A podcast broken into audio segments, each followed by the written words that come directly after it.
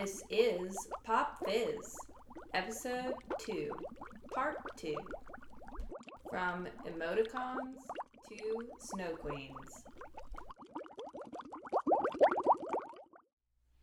Okay, and we're back. Despite some mishaps where I recorded like half of this segment without realizing that the record button wasn't on. So we're going to go over this again. we apologize if our uh if this sounds a little canned. So I was gonna say if we're not as natural. there was just some gold here and we're sorry you missed it. So, oh yeah, so that's okay. You can't steal it. It's copyrighted. It's forever. it's not copyrighted. Anyway, Anyway, so for the fiction piece for this episode, I brought The Raven and the Reindeer by T. Kingfisher. She also writes as Ursula Vernon. Uh, that pen name, Ursula Vernon, she uses for her um, Children's children's stuff. Yes, Jake's heard this already. sorry. but her adult stuff is um, lovely and weird, but also very practical and occasionally horrific and great. Um, her most recent release is The Twisted Ones, which is a novel from Tor.com, which Jane is waving her hands because she's read it, I read it. Um, it was good. I really liked which it. Which also involves deer. Yeah, I was actually thinking we're okay. I don't want to reference too much what we already talked about. So, um, We'll get back to it. I'm gonna get to the highlights. pin in this moment. I but I was thinking the same thing when we we'll pin it. We'll come back to it. Yeah. So also involves deer. We're gonna talk about that in just a second. Obviously, reindeer is a titular character in The Raven and the Reindeer. The Raven and the Reindeer is an adaptation of Hans Christian Andersen's The Snow Queen, and it is important to note that Hans Christian Andersen has messed us up, all of us, because his stories are traumatic. Um, this whole actually that could just be the name of a book. yeah, I know. book like, titles lately. like Hans Christian Andersen messed us all up. and I- like just a series of essays. Anyway, I mean, if you think about like The Little Mermaid is the quintessential example. That's a Hans Christian Andersen story, the original. If you've ever read it, it's fact. Anyway, Anyway, really quick digression. When I was like six, I don't know when that movie came out, when the Disney movie came out, and I loved it because everyone in our generation loved it and wants to be Ariel. I went to the bookstore because I'm a book nerd, if you hadn't guessed, and my mom was like, "Yeah, you can buy a book," and I found a Little Mermaid book, but it was like actually just a book of the Hans Christian Andersen story. oh no! And I remember going to my mom and being like, I want it. And she was like, Are you sure? And I think she knew. I think she knew and was kind of like, Why would she do that to you? Okay. because I really wanted to be a mermaid. So I I read it and it was like the weirdest little heartbreak. It might have been how I lost my innocence, is just reading the actual story at that age. Um, shameless self promo about to happen, but in my forthcoming novella, which I don't know, probably will have announced by the time this podcast airs, um, is I specifically thank my parents for giving me the recording of Bluebeard on a cassette tape when I was a child, about I would guess about twelve, which of course is really messed up fairy tale. So, uh, so okay. To get back to T. Kingfisher, like she's done a lot of fairy tale adaptations, and this is a good place to link back because fairy tales are kind of messed up, as we've mentioned, and they tended to be. Um, I mean, like if you go back and read any original fairy tale, there's a lot of horror elements in it. One of the things I'm the most excited about coming up is the Green Knight film from A24 um, because the Green Knight, of course, if you're not familiar with that story, it's a King Arthur tale. Um, is like, I mean, it's quintessential horror. I mean, it's like you show up, and this guy's like, if you can chop off my head, I'll give you my kingdom, but you have to promise me that I get a chance to chop off your head. He chops off his head. Guy gets up and picks up his head and says, "See you in a year." Like, like, so fairy tales and like Merry Christmas. yeah, like,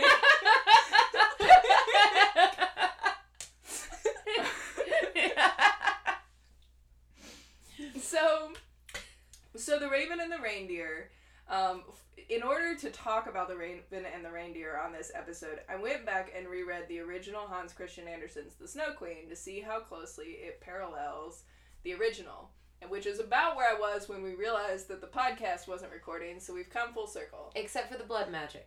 oh the blood magic we forgot about the deer blood magic Don't forget about the blood magic, Mary.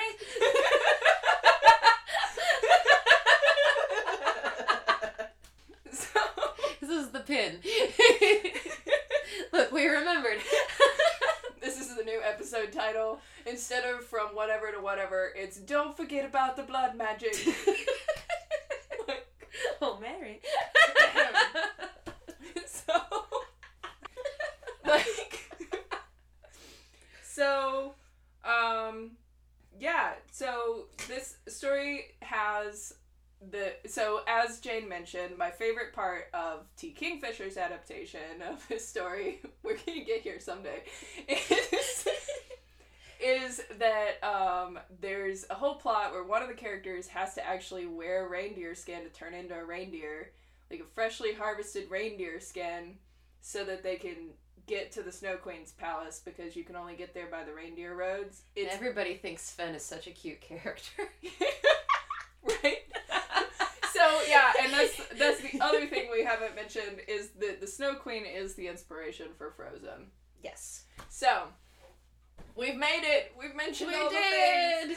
And and I I won't spoil the twisted ones, but when she told me that initially, like a little antenna pinged up in my head. I was like, this is a thing she likes in her books, I guess. It's Yeah. stuff involving dead deer bodies. No, so I think that's a, re- a relatively recent fascination, but um, T. Kingfisher, Ursula Vernon, very down to earth writer. So um, she actually lives in North Carolina. Um, she is a really avid supporter of biodiversity and biodynamic um, gardening methods and trying to save like heirloom seeds and stuff. So obviously one of my heroes. Um, she currently shares uh, property space, whatever, with Comrade Shepherd, who is a major Twitter uh, personality. Yeah. Who um, she's a former military vet who has like PTSD and some other stuff going on that she talks about pretty openly. And one of the ways that she's decided to um, uh, deal with that and like try to give back or or interact uh, with the world in this new part of her life is that she has become a um, a shepherd, literally, Yeah. and she's also a socialist, and um, thus the Twitter handle, and um, and she raises heirloom sheep. Yeah, it's really cool, and so she's actually her farm is on property that T. Kingfisher Ursula Vernon owns now, so they're very good friends, and they like live across the street from each other.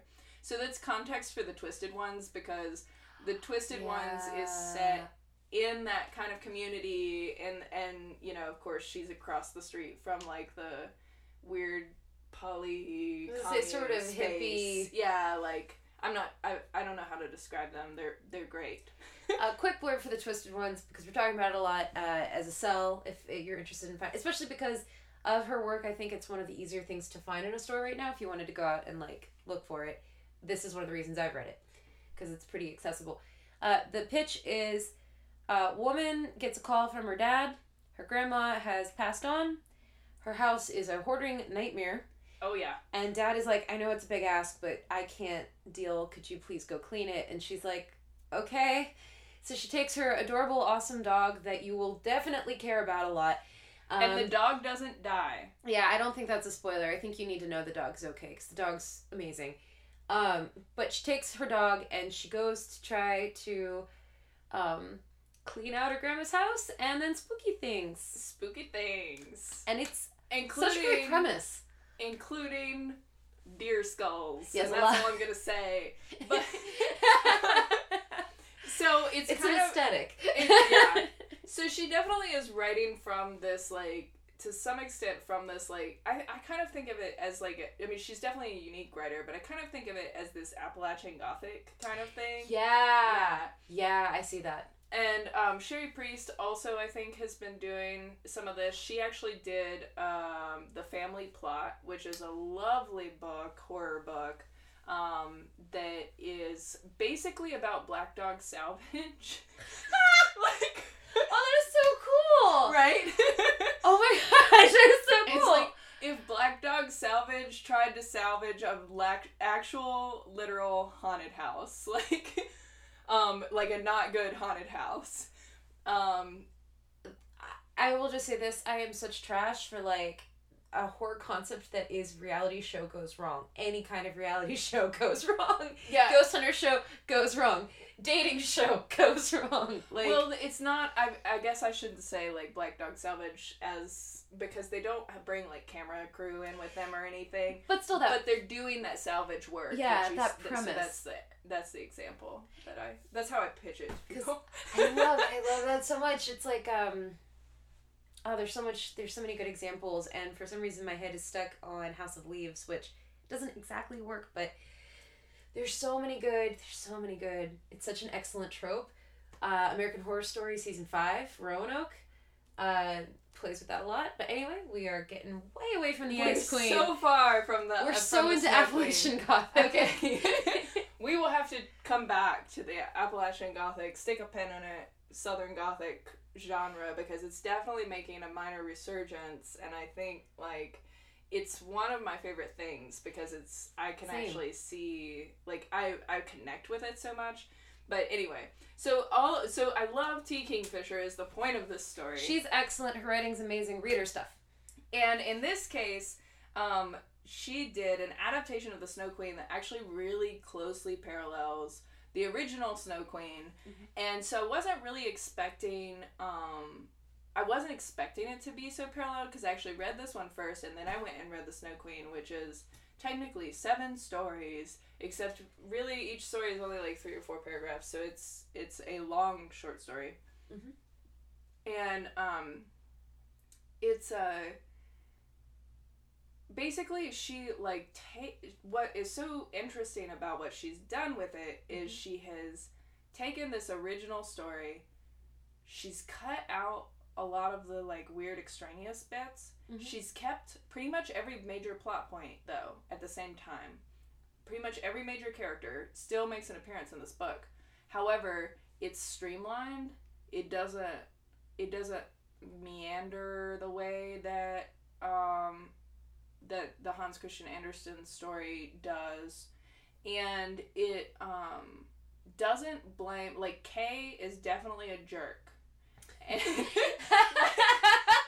So the the biggest difference for me besides the fact that T Kingfisher's story was a queer retelling of the story yeah.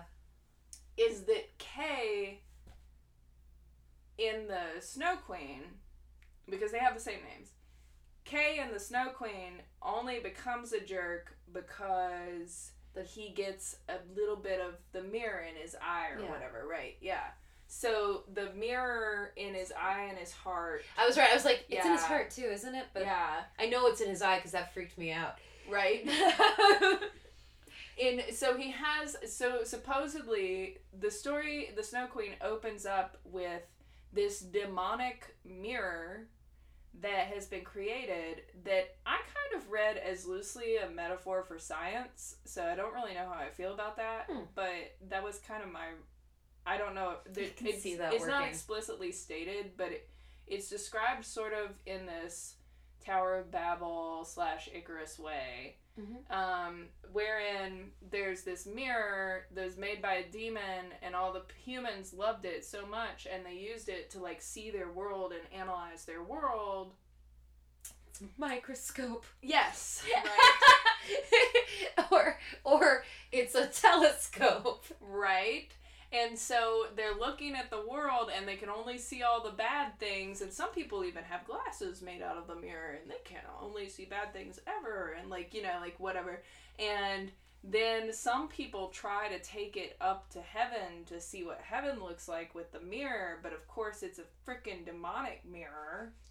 and so it falls back. That it like they get vaporized or something. I don't know. It falls back to the ground and shatters, and little pieces of it go all over the world. And when they fall into someone's eye or heart or whatever, they make them essentially a wise ass.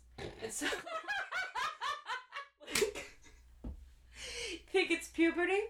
no. Maybe it's a shard of demonic mirror.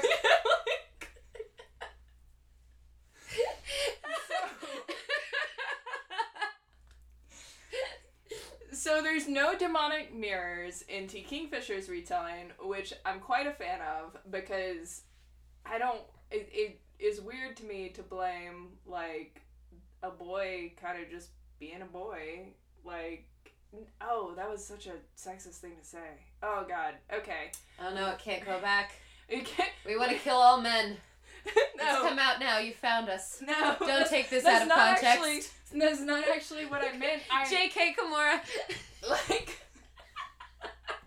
like. No. No, people can be Like people no. can be shitty, and Right. that doesn't make them bad people. That's just part of growing. Is Right. learning. Like kids are really shitty because And they're the center other. of their world. Yeah. They're so shitty. You learn to be less shitty as you get older, Theoretically. and, And hopefully. hopefully. And in the story, Kay Greta is in love with Kay, but Kay is never in love with Greta. And this is in the T. Kingfisher story. And he kind of treats her as like a convenience and it was mm-hmm. so it like jived so much for me i was like oh my god i've been in these relationships which are not really friendships no, but are transactional sort of. yeah like it's like but i've been in these relationships with men who i was like head over heels for and they were like haha i will take physical advantage of you at times and also emotional advantage of you but then i will proceed to go date someone else and this is basically what kay is doing to greta at the beginning of the story No. and but despite this, she still like crosses the whole freaking world pretty much for him and almost dies. And so it's this really interesting um, retelling of this because in the Hans Christian Andersen version, Kay is just under a spell, so he's not really a bad person, and he he's not really bad for Greta. And at the end, they end up together. I was gonna say, don't I couldn't remember if they did or not, which is a much worse lesson because and and to take a step back, there are women who do that to men. There are women who do that to women. There are men Oh, who yeah. do that to men. Yeah, Like, Uh, we're just coming from our own experiences, and since you've dated men and I've dated men, that's that's, that's, where I'm like where coming we from. are. um and and everything but just the the fact that a relationship is not working Doesn't per se mean that that person is a bad person, but they're bad for you. exactly so it's like what not a great message of and I, I know it's not literally the only message of this story but it i agree I, I don't like the idea of well they're being a jerk because there's something evil controlling them. It's just not a good relationship baby. You just let him move on with his life and you go you let him go off with that ice queen. Yeah, and like you find yourself somebody else. Like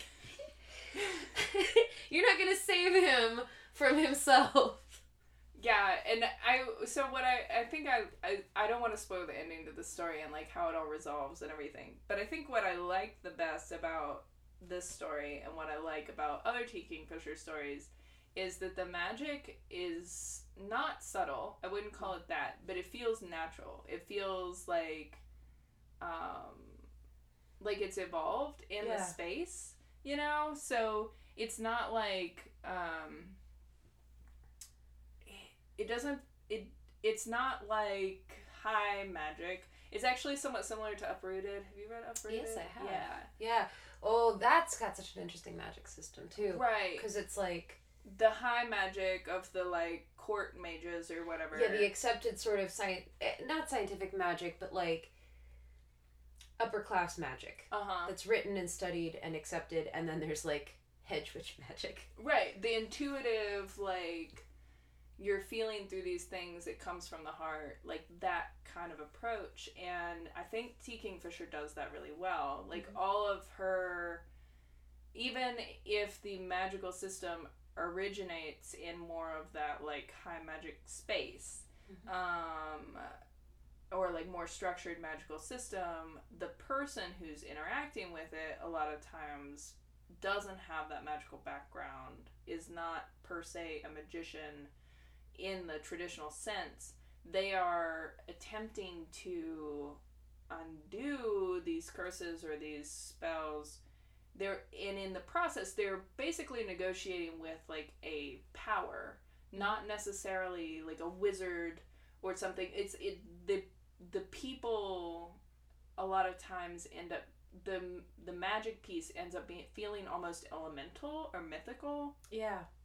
and I just that's something that's really attractive to me in her stories. So It's hard to write well too because it is. There's sort of a I love Sailor Moon, but there's sort of a Sailor Moon Easy Out or Rise of Skywalker.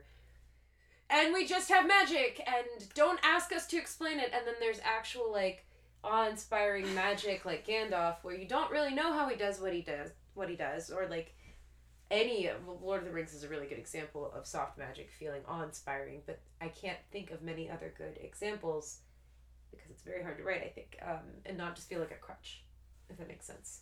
Yeah, and I think there's a certain that you can go the other way, way too far the other way too at times for sure. I think um, I haven't actually read it, but my understanding is that the magicians is a little bit like this. That magic is almost like the same way that you learn any science, and it can be bad or good. And if you do it wrong, it can have negative consequences that you can't control. Like She's seeing my face. I made face. I've read the first book. I want to be fair. I've only read the first book, and I have the understanding from like reviews and stuff. The series is different after the first book. I think the next two books are supposed to be better. Cool for them. Um, there were things about the book that I really, really liked that I'd highly recommend. Um, and then there were things about it that just were huge problems for me and i think pacing is a big issue that the pacing of that book is weird because it's almost like we're going to take all of harry potter but we're going to put it in like the first 150 pages and then they're going to graduate and be basically like gods they have so much power but they have nothing they want to do with their lives and then we're going to keep following them and each of these are interesting premises but they're shoved this way that as a story like trying to read the book it was sort of getting jerked around and there were some it was like Wonder Woman. beautifully creepy moments. There's this moment in The Magicians where everything freezes. Like you're talking about consequences, right? He's practicing something and he practices it wrong, and literally the world freezes. And he's in class, he's surrounded by his classmates and his teacher. And um, this man appears. And um, the man doesn't have a face. And the way that I always imagined it was like, do you know Rene Magritte, his paintings? He's the one who, and you can hear the little rasp in my voice because of my cold, so I'm sorry, but he'd like put an apple over the face and the Oh guy yeah, with the yeah, bowler hat. yeah. So think like Oh. that. Think like that. Now I understand why my friend has that painting. He loves the magicians. and it's it's very that and he like just is like calmly walking around doing his shit like picking up chalk and all this other stuff and no one can move including the main character but they're just watching this guy do shit out of nowhere and then he like eats one of their classmates and then the world comes back to normal. It's so creepy. It's one of the creepiest weirdest what the fuck things i've ever read. So there's some really good stuff in the magicians but I thought it was just such this big mess, and I also think that Quentin is a terrible protagonist. That's something that I've kind of like vented and forgotten about, but he's very much like the undeserving. What about me, a nice guy disaster protagonist that like undeservingly has the best friends and is the most power, and of course, like all the girls, or at least the girls he wants, want him, and like he's a shit. and kind of an awful person throughout, but he's our hero, so it's gonna work out for him. Like He's an anti-hero, like quintessential. he Did doesn't have glass in his eye. He's just going through puberty and then post graduation angst. He's just a jerk. He's just a kind of a jerk. Yeah. Like he's dating this girl and she's like, "I want to do things with my life," and he's like, "I don't." And she dumps him, or at least I think she dumped him. And I was like, "Yeah, her. Can I follow her story? Yeah. I Yeah. want to know what she's doing." He I smokes this weed. way a lot. I'm like, I'm like, but why are we following this person? What what made them the protagonist? This Yeah. is a much cooler character and story. I like this one. and I think it's cool. I, I really love. Honestly, I think that there's something about the original Snow Queen that's so weird that it holds up well to being broken into different pieces and really radically changed, which is cool. So I think like Frozen is a really good story. Frozen 2 isn't as good, but I, I always like I like th- I like that they turned it on their head. I like that they thought about something different. I like that they could do that by re-examining the Snow Queen herself. But Well, I, I also- realized Mhm. that like that glass in the eye, glass in the heart thing. That's Anna getting hit with the snow beam or whatever. This the glass Yeah. in the heart. They just they combine. They essentially combine Greta and the Snow Queen's character somehow, and Anna is Kay. yeah, I mean, but it but that's like so loose of a interpretation. which is great. And and it was like the fact that she gets hit with it. I honestly thought you were going somewhere different for a second, um, because she literally gets hit, like you said, with the ice and it's fr- uh, freezing her. But it's like a plot convenience thing. I thought she meant like Hans, that she gets hit with, "Oh hi, pretty stranger. You seem perfect. You seem good." Like Well, yeah, he could be a Kay character too. They don't. They don't. They stick so loosely to the original plot. It's. Mhm. I was thinking of it more like. Anna has to be Kay to some extent because she's the person that's getting saved. mhm. So the Snow Queen, um, takes Kay. Kay has supposedly has these glass shards in his heart, which whatever, and that's what allows him to safely like be with the Snow Queen because he doesn't have any like emotions or whatever. And so yeah, so she when she like kisses him and makes him cold and he basically turns blue all over and he's still alive. And in this one she um freezes his heart essentially and so he like or Yeah. the the threat is that eventually his heart will be frozen all the way through and he'll die which has happened with other boys and they just like freeze in place and it's also very similar to the white witch from narnia which i think must have been some kind of influence here because it's so similar it is because yeah I see. Well, and what's interesting with the White Witch is that she was not originally the White Witch. I am super rusty on my Narnia, but wasn't her first name Jade? She was like she was from like a desert planet at Uh-huh. some point yeah she was green, and she was like freed in one of the other ones. It might have. she's freed in the magician's nephew Is it the magician's Yes. nephew? I thought it was the horse and his boy. No, it's the Okay. magician's nephew, and that one's technically a prequel to The Lion, the Witch, and the Wardrobe. I'm sorry, I'm a hardcore Chronicles of Narnia fan. Well, that's that's where it was like. it's been a hot minute. I love it. I love the series, but it's been a minute since I read it. Um, but I was actually just thinking like, it's it's interesting because if you want to look at the relationships and play with them, I think that's Mhm. cool. And me coming in and being like, hey, that's not healthy. Somebody could reinterpret it and go, eh, it is healthy. Like, you know, like Cinderella is sexist. Eh, in some way, Cinderella isn't because it's like this quiet feminine kind of strength, and that's cool. Showcase that. Um, it's just when those are the only kinds of stories that we have. that's, that's the, the problem. Yeah. but like when you're like, oh, the problem is that when she kisses him, he becomes a worse person. And there's like two ways of looking at that. One is really petty, or there's like the flip side, which is like, what do you do when someone that you love is in a toxic relationship? Mhm. Which actually, actually, Sailor Moon, the animated Sailor Moon series with uh, her best friend falling in love with Nephrite. When I was like eight and I was watching this plot of Sailor Moon and her best friend being in love with this dangerous older man, I was so into Naru's story, like her being in love with him and how it was mistaken and tragic and oh no, and then he dies for her and you're like, oh, this is so sad.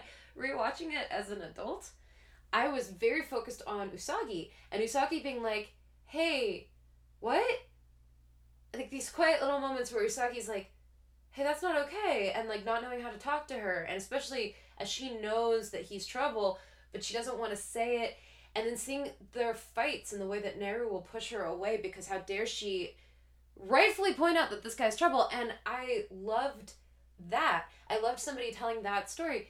So there's two there's so many ways you can flip a dynamic. Yeah, yeah. And I think if you give me an Ice Queen story about someone using enchanted shiny things to use powers that don't make sense, I'm going to get to Sailor Moon.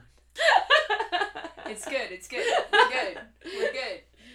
All right, guys. Tell us your favorite. Actually, really, like, tell us your favorite magic. Like, really, I'd love to hear about your favorite lady magic.